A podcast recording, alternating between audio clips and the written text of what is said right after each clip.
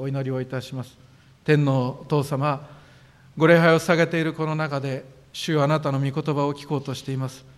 どうか神様さまざまな試練さまざまな神様条件そうしたまたさまざまな限界そうしたところで私たちは神様ギリギリを探して今礼拝をあなたの前にお捧げしています。私どもが捧げる礼拝を清めてそして主をあなたが喜んでお受け取りくださることをと祈ります。私たち千葉教会が81年目の歩みを進めています。一歩二歩と神様よちよち歩くかもしれませんが神様歩いている歩き出しているそのところで神様どうぞ主よ私たちの81年目を清めてくださりまた私たちがこの80年誇りと思えるところもまた素晴らしいと思えるところもあなたに喜んでいただけるところもたくさんありますけれどもしかしもし悔い改めなくてはならないところ変えなくてはならないところございましたならば主よこの神様あなたが与えてくださっているその試練をそのさな中にあって神様どうぞ悪しき道から立ち返り主よあなたに礼拝を捧げる。神様は清い礼拝を捧げる。またあなたにことを伝道していく。また遠くまで伝道していく。神様その我ら一人一人としてあなたが清めまた整えてくださいますことをと祈ります。ご礼拝にあって御言葉を取り継がせていただくこの小さきしもべ愚かなしもべをあなたが清めて神様どうぞ用いてくださることを祈りこれをお聞きになるお一人お一人が御言葉に力づけられて立ち上がることができますことをと祈り愛する主我らの主生きておられるイエス・キリストの皆を通してお祈りをいたします。アメン。おはようございます。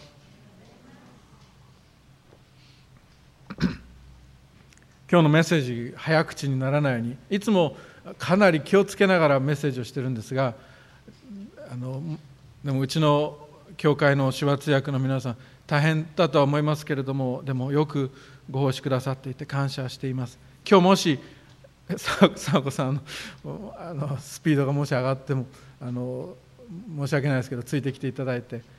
であのうちの教会はねあの手話通訳と一緒に合わせて筆記通訳もしてくださっているので、えー、もしあの欠けたところがあったらそこで補っていただけるかと思いますので安心してご奉仕をさせていただきたいと思っています。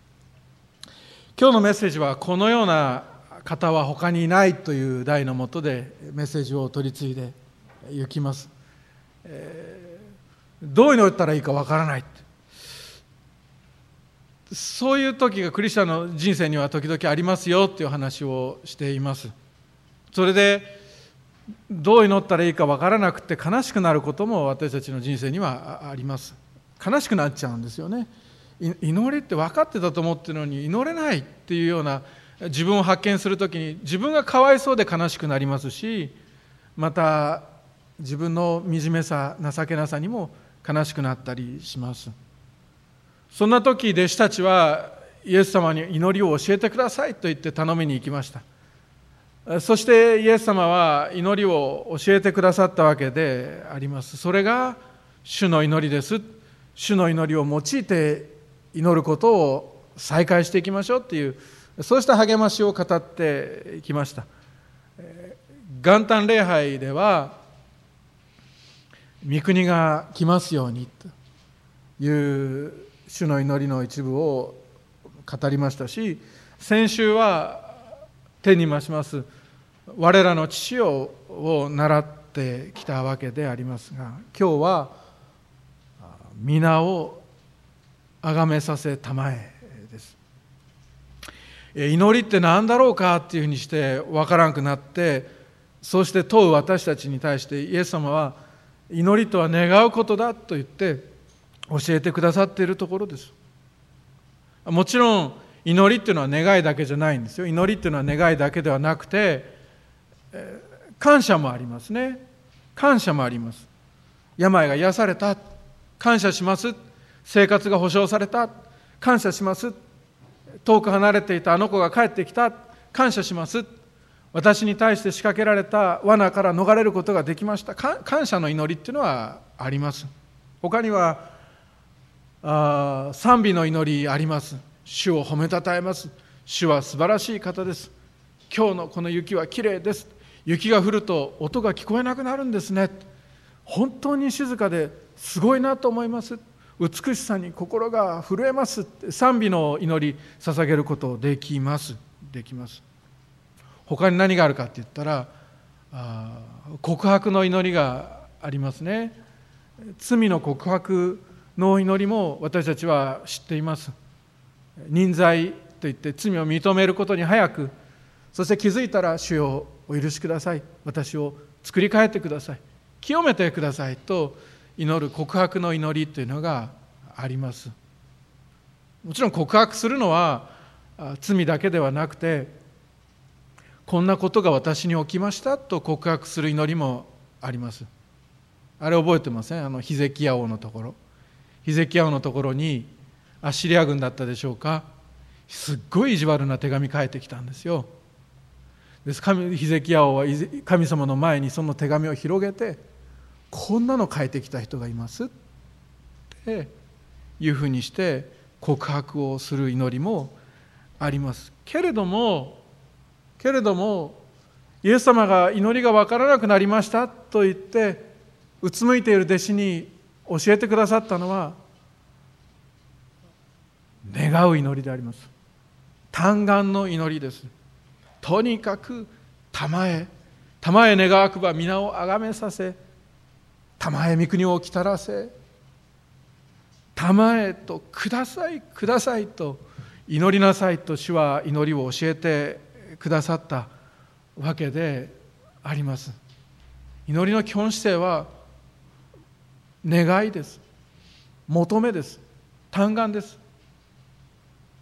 求めなさい。求めよさらば与えられんですよね。探せさらば見つからんです。叩けそうすれば開かれますというふうにして言われるその私たちは願いの祈りを祈れない時にきっと忘れてるんじゃないかっていうふうにして主はお示しくださっているのだと思います。自分の人生の生活から習慣から祈りが消えとるんですって言ったら神様は何を願ってるんだって聞かれます。とりあえずボソボソと私たちは願うでしょう。そうしたら主はそれからって聞かれますよ。それは私に起きたことです。それでボソボソとまた祈るんですが主が私たちに語りかけてくださるのはそれからです。いやいやいや主よそれからって聞かれるんです。その主は願いなさい求めなさい祈りなさい目を覚まして祈りなさいとおっしゃってくださるその祈りのその最初の祈り最初の願い最初の嘆願は願わくば皆を崇めさせたまえなのであります。主に何か祈りなさいと言われて祈り願う最初の祈りはあなたについての祈りではありません。私たちクリスチャンの人生のゴールっていうのはあなたの名前が有名になってあなたがあなたの皆があなたの名前が崇められますようにではないからです。昔はそうだったんですけどもう今は違うわけです。私たちクリスチャンになったら私たちはもう人生の中心世界の中心ではなくなってしまって私たちの世界の中心は歴史の中心はイエス・キリストに変わったからです。私の名前を崇めさせてくださいっていうのはそれはクリスチャンの人生ではもうないわけです。それは救われる前に私たちがやってたことです。そしてそれはもう過ぎ去った時で十分です。十分やったんでもうもうこれ以上はいいっていうことです。さあ主に何か願いなさいと私たちが言われる時にじゃあ何を願ったらいいですかと聞くと主はじゃあまず最初は神の皆が崇められるようにと願いなさいと教えてくださっているわけであります。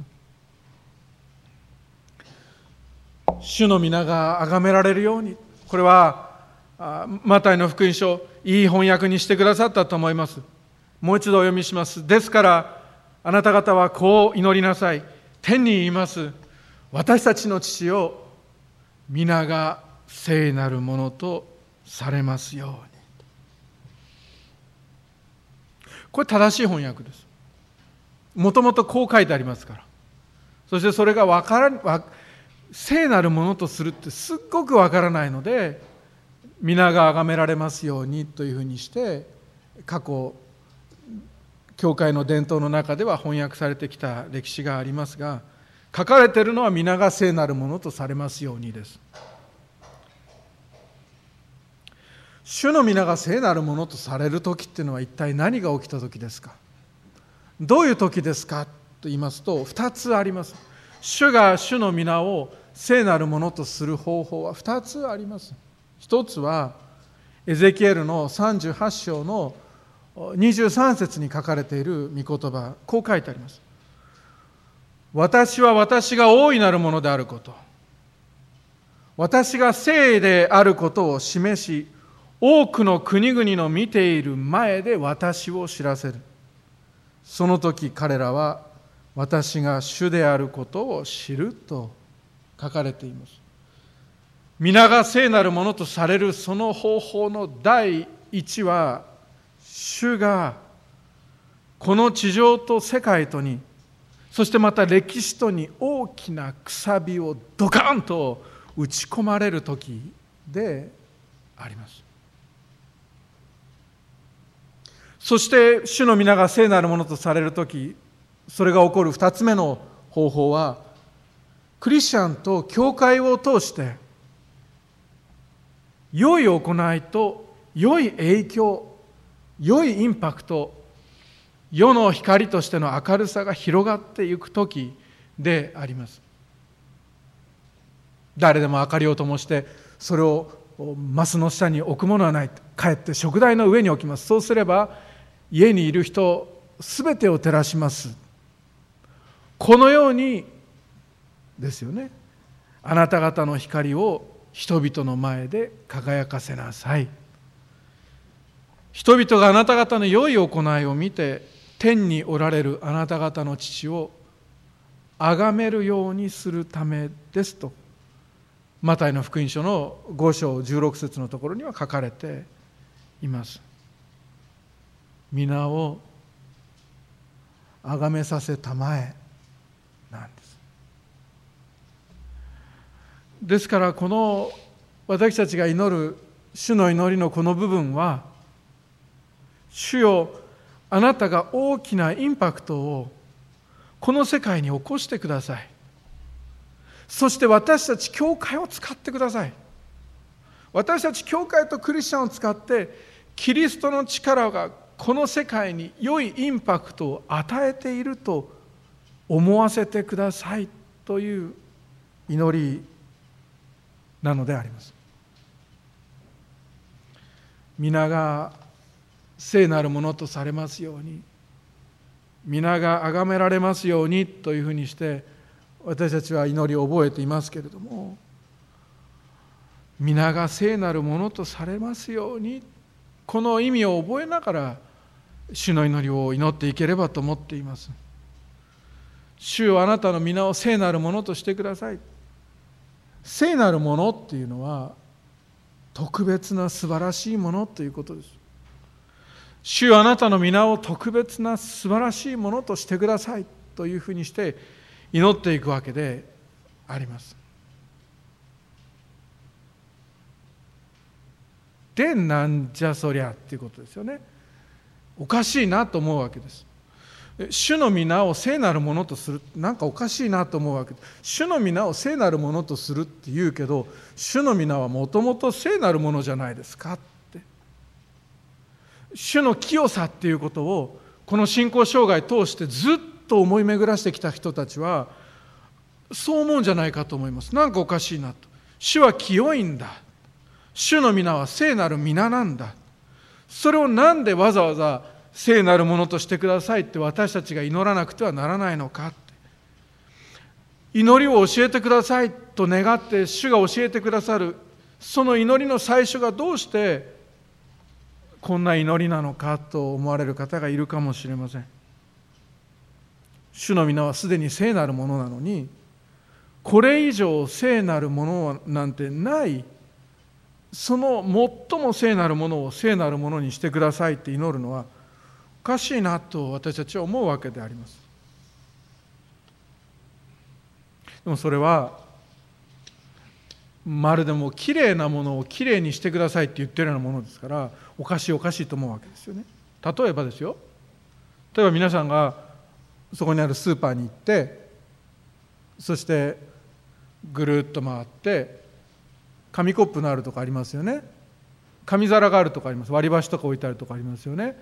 あれ行って紙皿と紙コップ買ってきてください。この教会戻ってきてそしてまだ誰も開けてないビニールの包装を開けてそして紙のお皿を取り出します。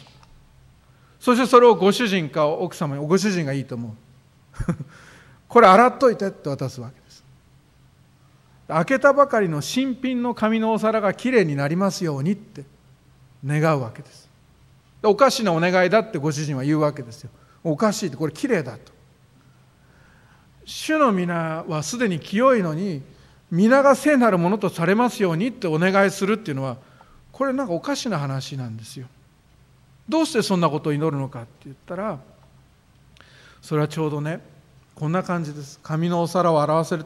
友達とみんなでじゃあそのまだ開けてない紙皿を持ってバーベキューに出かけていったとしてそして紙皿を洗ってくださいって言われる時ってどういう時かっていうとそこにいる友達の全員があなたの持ってるその紙皿がきれいだと信じていない状況で起こります。それ洗った方がいいよっていうわけです。新品の紙皿を見て友達はあなたが用意したお皿がきれいじゃないってみんな思ってるんです。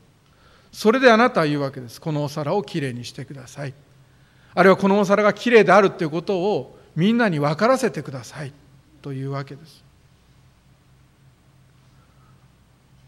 私たちの主は私たちの主は聖なるかな。聖なるかな。聖なるかな。万軍の主。その見境は全地に三つと歌い続けられている最も聖なる方でありますけれどもしかしこの世はあなたを知りませんと書かれている通りこの神が聖なる神だということをほとんどの人が思っていないからです。また私たちの心さえも時々このことが分からなくなってしまって主が聖なる方であることを忘れてしまうことがあるからであります。これ以上きれいなお方なんてないのにこの方以上に美しい方なんてないのにまたこの方以上にスペシャルな方なんていうのは存在しないのに全世界の霊的な世界も物質的な世界も人間も歴史も国家も全てこの世界も全てこの方のご支配の中にある父なる神。そして人となられ人間を愛し十字架におかかりになり罪を許し罪から救い出しよみがえられた。生きている御子であられる神イエス・キリスト。聖書を書かせ人のうちに住まわれ人を聖なるものに生まれ変えさせてくださる聖霊なる神聖なる霊。お一人の主三つの神。この神以上に聖なる神なんていうのは他にいないのにこの世界のほとんどの人がこのお方を聖なる方と思っていないからあなたは祈るのであります。皆を聖なるものとしてください。この世界に教会を通して聖なる明るい光のインパクトをドカンと打ち込んでイエス・キリストの皆が崇められますようにと私たちは祈るのであります。聖なるものって皆さんすごいことですよ。清いっていうことは皆さんすごいことなんです。この聖なるっていうことは稼働詞と言いますけどヘブル語で稼働詞と言いますけどそれはね皆さんね取り分けられていて他とは違うっていうことです。私時々令和で出すでしょ？皆さんのお家で家族に出すお皿とそれからピンポンってお客さんが来てそしてきれいなスリッパ出してきてそしてその時にお出しする料理のお皿とは違うでしょっていうふうにしてお話ししますよね。その時に使うお皿っていうのはお客さん用のお皿ですよね。その時に使うコップっていうのはカップっていうのは特別なお皿特別なカップですよね。これが聖なるなんですよ。取り分けられていて特別で清いものということであります。神様という方は可動詞なんですよ。神様っていう方は可動詞可動詞可動詞アドナイツェバオと万軍の主清い方清い方清い方なんです。特別で特別で性別されていて取り分けられていて私たちとは違う方です。私たちは似せて作られていますがその神様の皆は特別すぎるぐらい特別で大事すぎるぐらい大事で私たちの人生にあるあなたの隣にいる目の前にいるとっても大事な人よりも大事なお方ですよね。この神様は私たちのスペシャルなお方です。清いお方です。それが聖ということです。ゲストが何人何人歌番組に登場していてもスペシャルゲストはこの方だけですということです。天に増します我らの父を皆を崇めさせたまえっていうのはそういうことです。神様っていう方は聖なるお方です。普通じゃないんです。当たり前じゃないんです。あの100年ぐらい昔の先生牧師先生で渡辺善太っていう牧師先生いた昔、えー、銀座にある銀座教会の牧師をされた先生ですけれどもその彼が新学生だった時の話を私読んだり聞いたりさせていただいたことが進学校で聞かせていただいたことがありますがそこで進学校その先生が新学生だった時にその新学生だった時開かれていた集会はもうとにかく聖なる集会だった。正解だったでその集会に入る前は普通に入れなかった。一回必ず扉の前で立ち止まってそして悔い改めて祈りを捧げてなぜならばその場所には聖なる恐れが満ちていたからだっていうわけですよ。これあのヌミノーゼって言ったりしますけど聖なるものを目の前にした人間の感情のことを言いますけどもうとにかく何かが聖なる何かがそこに満ちていただから入り口を通る際にはどうやっても祈らずには入れなかったっていうふうにして思い返されている言葉が残っていますけど皆さんね自分と似てて面白いっていうのは聖なるじゃない自分の馴染んできた文化とよく似ているっていうのも聖なるというものではないわけであります。汚れた自分とは違って驚かされるぐらいに清くてそして人を許さない私たちとは全然違ってこんなものを許してくださる。その清さを前にした時に私たちには不思議な恐れが恐れが芽生えてきて恐れを覚えるわけです。ウジヤ王が死んだ年。私は御に高く上げられた主を見たって。その時イザヤは言うわけです。ああ私はもうダメだと。それが聖なる方に気づくということです。それが主は聖なる方であるということであります。皆を崇めさせたまえみんなが皆を聖なるものとすることができますようにと祈るというのはそういうことであります。この方はきれいです。この方は美しい。この方には罪がなくてこの方は命にあふれていてその命を私たちにお分けになったら私たちに永遠の命が与えられる。この方は喜びで満ちあふれておられてそしてこれ以上ないほどに聖なるお方特別で悪霊なんかに例えたり偶像なんかに例えたり動物なんかに例えたり人間なんかを神と呼んではならないほどに聖なるお方最高のお方ほとんどの人がでもこのイエス・キリストを特別だと思っていないから聖なる方だと思っていないので主よ天におられる私たちの父を皆を聖なるものとして証明してください。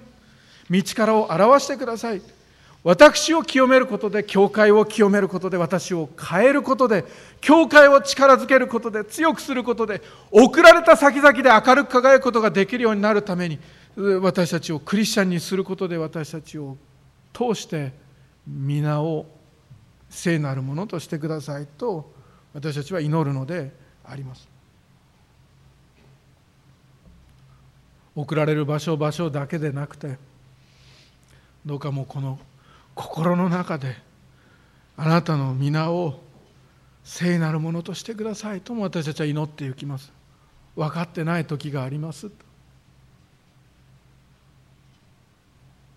あんなに主は私によくしてくださった過去があって証だって持ってるのに私の衣は擦り切れずその履物も破れなかったのにあんな罠仕掛けられたところから一つも地雷を踏まずに抜けることができてきたのは奇跡だったのに私はあなたを聖なるものとして記憶喪失にあったかのようにして覚えてない時があります。皆をあがめさせたまえです。あなたが素晴らしいということをもう一度この心で深く知ることができるようにそれが皆をあがめさせたまえということなのであります。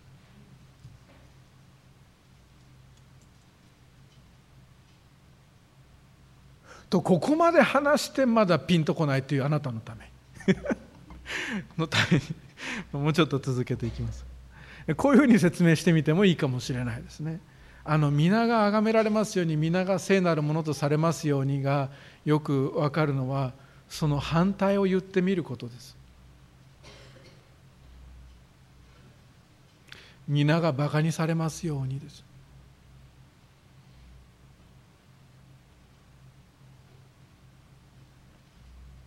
イエス・キリストがバカにされますようにです。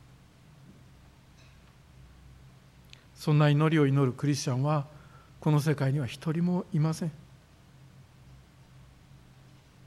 よく考えてみればかつて私たちはイエス・キリストを散々笑ってコケにしてアーメンそうめんやって散々言ってきたけど不思議にもノンクリスチャンだった時はそうだったのにクリスチャンになると不思議なことにそういうことを聞くと怒りというよりも自分も昔そうだったっていうことも含めて悲しみや痛みが湧いてくるものです。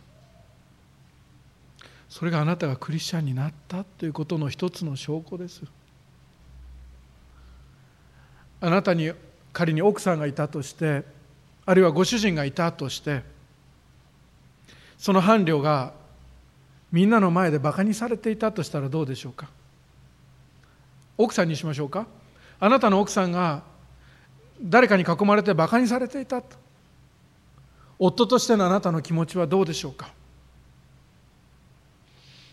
あるいはあなたの夫があなたの夫が全国紙で あなたの夫が全国紙でバカ者にされてとして紹介されていたらいくら普段はざまみろと思うような私たちであったとしてもそれはないだろうって言って妻としてのあなたの感情は煮えてあげるような思いが湧いてくるのではないでしょうか。深い悲しみを覚えたりしませんか？皆が崇められますようにというのはそういう気持ちです。まず最初にこう祈りなさい。天に増します我らの父を皆がバカにされたりしませんように。皆が崇められますように。あなたは本当は聖なる方なんだから。主をどうぞお示しください。私の心の中でもこの全世界でもと祈る祈りなのであります。兄弟姉妹兄弟姉妹は私たちはね聖なる方を神として受け入れることができ持つことができた過保者ですよ。私たちは幸いな民です。これ以上に幸いな人たちはいません。ですから聖なる主を聖なる主として今週も認めていくことです。この方はすごいお方だと思って生きていくことです。雪が降るって今日文句言ったでしょ。教会行けないって言って。雪が降るってすごいことだって言って主を褒めたたえることです。あなた方の罪が火のように赤くても主はそれを雪のごとく白くしてくださいます。ハレルヤですよ。この方はね皆さん兄弟姉妹滅ぼしてしまえばいいのに滅ぼしちまえばいいのにご自分に逆らった地球と人とを心から愛して人間と同じ姿を取られ滅ぼしちまえばいいのに救うために人としてこの世界に来られたんです。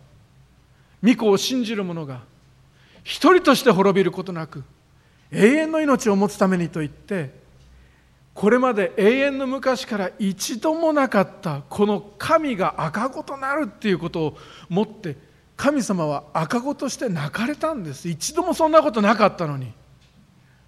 そして神様がね栄光の富に満たされていてそして見つかいたちの賛美を身に毎日受けているお方はね貧しかったことなんて一度もなかったにもかかわらずこの永遠の歴史の中で一度もなかったことを主はやり遂げたんです。主は貧しくなられたんです。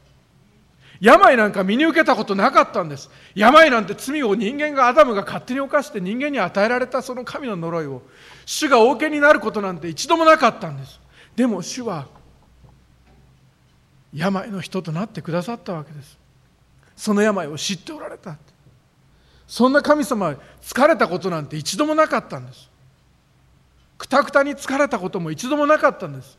主はだっていつでも生きておられて生き生きとしておられてそして疲れることも病むこともそれからなんだあたゆむことも眠ることもなかったんです。それイザヤ書にずっと書いてあるでしょう。なのに主は人となられて歴史の中で今まで一度もなかったでもくたくたに疲れて船の友の方で枕をして寝ておられた。そんなこと一度もなかった。人に頬を打たれたことなんて神様なかったんです。でも頬を打たれたんです。そして言われたんです。当ててみろ誰が殴ったかって。予言してみろ預言者なんだろうって言われたんです。それだけじゃありません。唾なんて人からかけられたことなかったんです。でも主は椿をかけられてまっさらなその背中のきれいなところに鞭を何度も何度も何度も繰り返し人間から打たれてそして茨の冠を頭に刺されそして見ろこれ王様みたいじゃんって言われたんです。王の王なのに。そんなことを神がなされたことって一度もなかった。ユダが裏切った時にただアダムの時のことを思い出されたかもしれません。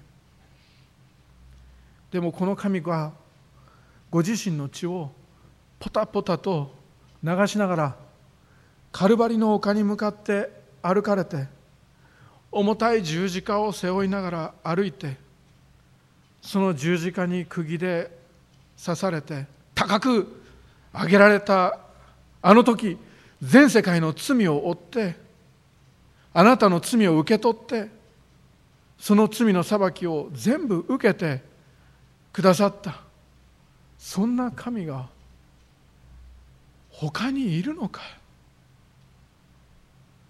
特別じゃないんですかこのお方こそスペシャルじゃないんですかこのお方こそ聖なる方じゃないんですかだってこのような方は他にはいないんですから。そして神様は十字架の上であなたのために罪に悩んできたあなたのために口を開いてあなたの罪の許しは完了したって言ってくださったんです。その通知を送ってくださったんです。それ私たちはそれに対して OK 受け入れますって信じますと言って応答を繰り返している存在です。そして最後に主は息を引き取られた。神が私のために十字架にかかって死なれたんです。神があなたのために十字架にかかって死なれたんです。こんな神様が他にいるんですか？こんな神様が他にいるんですか？このような方は他にいないんです。私がよくお世話になっている黒人教会の皆さん黒人教会ではねキリストが死なれた時にキリストを包んだ死を擬人化してね人みたいにして語ることがあります。悪魔がキリストの死を喜ぶもその3日目の朝早くキリストの遺体はどこにも見つからない。釘釘お前は十字架にキリストを釘付けておいたんじゃなかったのかって言ったら釘はいいやとどめておくことはできませんでした。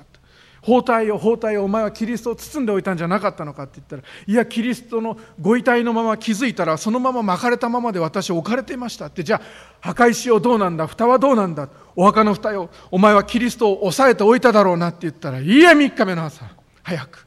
私は気づいたら大きな地震とともに簡単にぐるりと回されて墓を開けてしまいました。そこから主キリストはよみがえられたのです。そういうふうにして歌うそうしたメッセージがあります。そして言うんです。このような方は他にはいないって。このような方は他にはいないって。兄弟姉妹覚えていてください。あなたの罪のために死なれた神なんて。他にはいないんです。でもそれだけじゃなくてあなたのためによみがえられてそして生きておられる神は他にはいないんです。このキリストは生きておられます。今も生きておられるんです。生きてあなたを助けてくださるし生きてあなたを助けておられるしそして今までもこれまでもずっとあなたがイエス様を信じる前からあなたのことを助けて守り支え生かし慰め励まし。あなたを愛してくださってそして兄弟姉妹よく覚えていてください。このキリストは今も生きておられてあなたを助けてくださいますしあなたを祝福してくださいます。あなたのことを救ってくださるしあなたのことを包み慰めてくださいます。あなたを変えてくださるしあなたは大丈夫だと言ってくださいます。あなたに平安を与えそしてあなたが悲しくてしょうがない時にはその涙を拭ってくださいます。もう一度笑わせてくださるしもう一度生き生きとさせてくださいます。主はそしてあなたの希望となってくださいます。あなたのことを愛してこの世界に来てくださったんだから。あなたのことを愛してこの世界を生きることができるようにしてくださいます。ですから兄弟姉妹いやこれを聞いている皆さんこのお方に頼ってください。このお方を信じてください。キリストを信じるならばあなたは救われるからです。このような方は他にはいません。なぜならこの方は聖なる方だからであります。そして共に告白していくんです。イエス・キリストよあなたは聖なるお方だ。今も生きておられる特別なお方だ。あなた以上に聖なるものはいない。そして私たちは祈っていくわけです。このことを世界の多くの人がまだ知らないままでいる。お隣の国でもその隣の国でも近くの国でも島々でもこのことを知らない人たちが聞いたことがあって受け入れなかったんだったらそれは知らないけどまだ一度も聞いたことがない人がまだいる。この島にもいるこの国にもいる。それで私たちは祈るわけです。この世界で。皆が崇められますように。この日本で。皆が崇められますように。この東海で。皆が崇められますように。私の心の中で。皆が崇められますように。私の心がキリストに背を向けることがないように。私の心の中でも。皆が崇められます。何か大きなインパクトをこの世界に与えキリストなる神が力あることを示してください。私たち教会を使ってキリストなる神は素晴らしい方であることを示してください。私の心の中にもあなたが素晴らしいことを起こしてあなたが素晴らしいことを示してください。と祈っていくことであります。大きな賛美集会開くんですかってそれもまあいいでしょう。けどそんなことじゃなくてもあなた一人が今週出かけていってそのところでクリスチャンとして生きてくださればあなたが今日も落ち込んだりしてるのは分かるんだけどもう一度扉を開けて立ち上がって世界に出て行ってあなたというその光をマスの下に置かずに食台の上に置いてそして照らしてクリスチャンとして生きてくださったらそれで大きなインパクトです。そして示してください。主イエス・キリストが本当に素晴らしい方であること。そして私たちは祈っていくわけです。皆が崇められますようにあなたが素晴らしいことを広く示してどこかこの心の中から遠いところまで御国が来ますようにお祈りをいたします。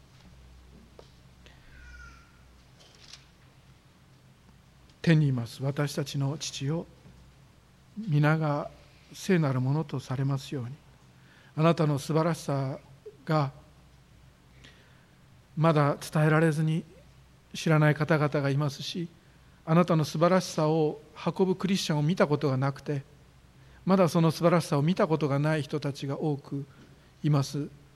またあなたの素晴らしさを私たちが忘れてしまって心の中で皆が崇められてない時があります。主よ皆が崇められますようにと祈ります。主よどうか神様今日またこれからも私たちの内側を力づけてください。そして私たちクリスチャンを通して主イエス・キリストの素晴らしさが遠くまで届けられていきますようにと祈ります。弱い私たちで本当に私なんか世界の光かなって思うんですがでもキリストの御言葉はあなた方は世界の光ですと言ってくださっていますからそれを信じていきたいと思います。私みたいなものでもどこかに行けば誰かが癒されると信じますし私みたいなものでも誰かが私を通して痛みが止まると信じます。主をどうか私たちをどうぞ力づけてこの世界へと送り出してください。愛する主イエス・キリストの皆を通してお祈りいたします。アメン。